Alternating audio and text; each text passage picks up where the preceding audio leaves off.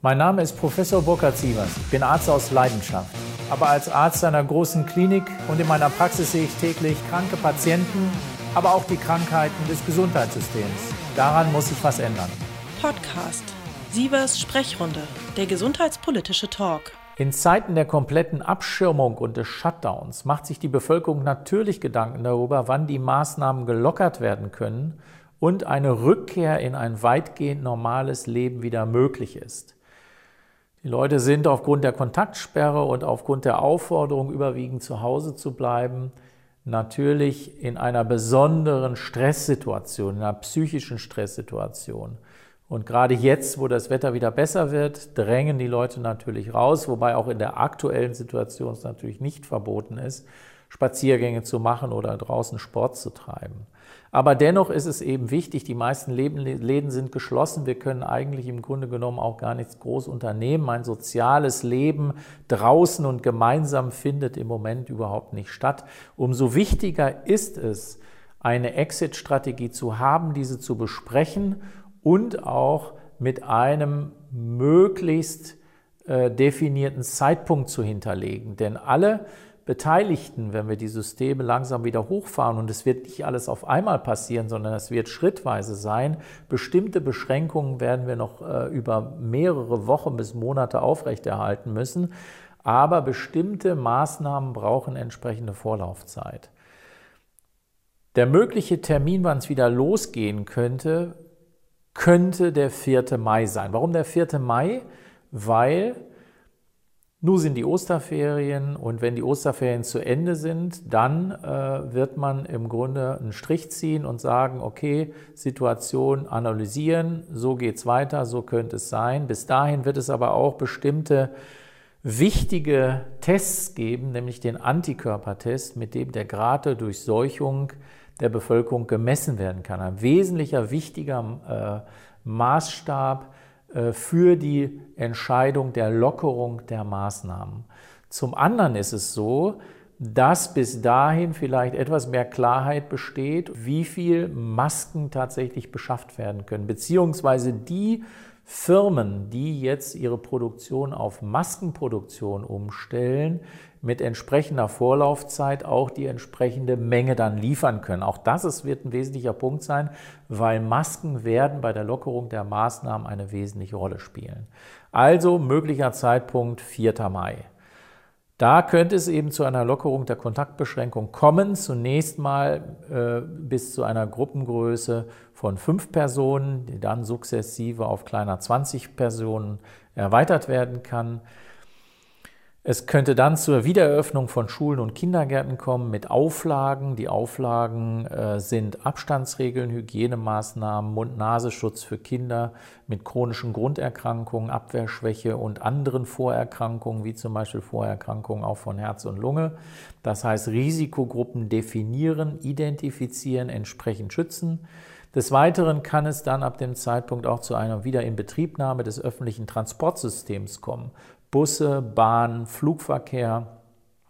Aber auch hier mit der Empfehlung eines Mund-Nasenschutzes bei der Nutzung von öffentlichen Transportmitteln, weil da in der Regel der Mindestabstand von 1,5 bis 2 Metern nicht sicher eingehalten werden kann.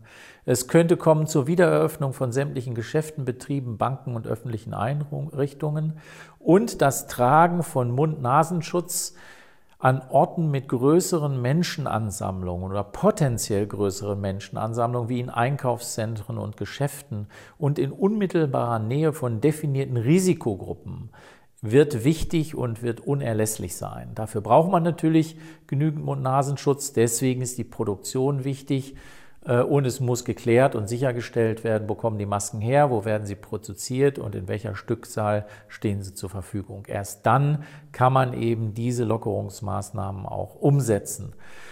Wenn, wenn man sagt, man muss bestimmte Risikogruppen definieren, ist es wichtig, welche dazugehören. Das sind zum, natürlich die abwehrgeschwächten Personen, die ältere Menschen über 65 Jahre, Personen mit Demenzerkrankungen Personen mit Erkrankungen von Herz und Gefäßen, Lunge, blutbildendem System, Tumorerkrankungen, Patienten mit Zuckerkrankheit, also im Diabetes mellitus und eben allen Erkrankungen, die das Allgemeinbefinden beeinträchtigen. Und sobald vorhanden, wird äh, der Antikörpertest sich äh, stark verbreiten und auch sehr stark durchgeführt werden. Zunächst mal wird man die Antikörpertestung durchführen bei der arbeitenden Bevölkerung, um, zu, um den Durchseuchungsgrad zu bestimmen und wird ihn dann nach und nach äh, auf, äh, auf viele, wenn nicht alle äh, Menschen ausweiten.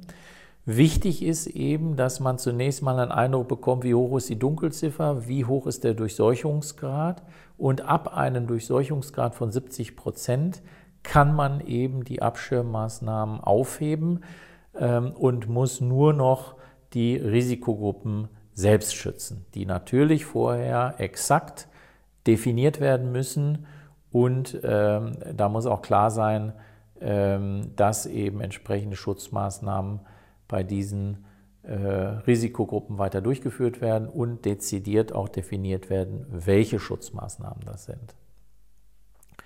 Größere Veranstaltungen werden wir aber erst wahrscheinlich ab Januar 2021 wieder durchführen können, heißt Fußballspiele oder Sportveranstaltungen in größeren Stadien, äh, Konzerte, alles was dazugehört. Ähm, und das wird noch eine Weile dauern, weil eben immer das Problem bestehen bleibt, bis denn letztendlich der Impfstoff oder ein geeignetes Medikament entwickelt ist.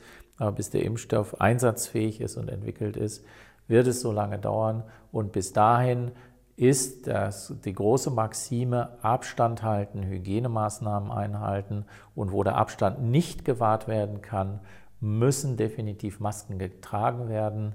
Und äh, diese Bereiche hatte ich zuvor bereits definiert äh, und dann kann aber auch, äh, können die Maßnahmen entsprechend gelockert werden, sodass äh, diese Kontaktsperren aus, äh, entsprechend verlassen werden können und auch nach und nach ein normales Leben wieder möglich ist. Es ist wahrscheinlich, dass nach den Osterferien die Kontaktbeschränkung und der Shutdown noch für eine weitere Woche bestehen bleibt. Zum einen, um noch etwas mehr zeitliche Sicherheit zu gewinnen, zum anderen, um Betrieben, Gaststätten und, äh, und so weiter eine ausreichende Vorlaufzeit zu geben.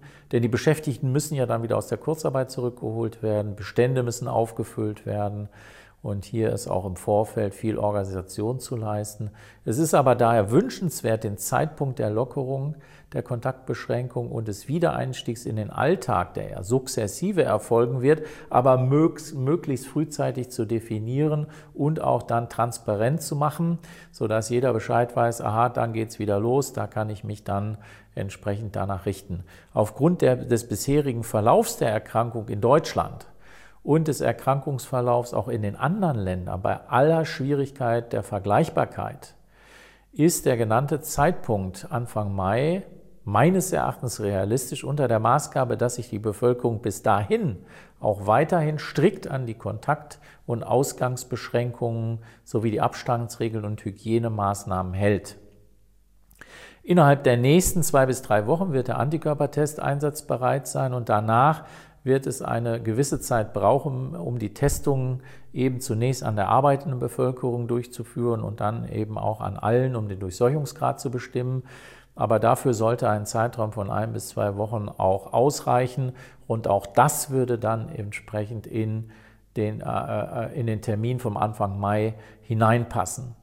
Doch auch wenn das normale Leben sukzessive und langsam wieder beginnt, müssen wir zwingend weiterhin darauf achten, alle dass eben die Allgemeinmaßnahmen äh, beachtet werden, die die Ausbreitung der Virusinfektion entgegenwirken und dass wir die Risikofaktoren wirklich gut schützen, damit äh, hier äh, die Risikogruppen, was die Älteren, die mit chronischen Erkrankungen, Erkrankungen und die mit wesentlichen Vorerkrankungen auch nicht in übermäßiger Zahl zu Schaden kommen.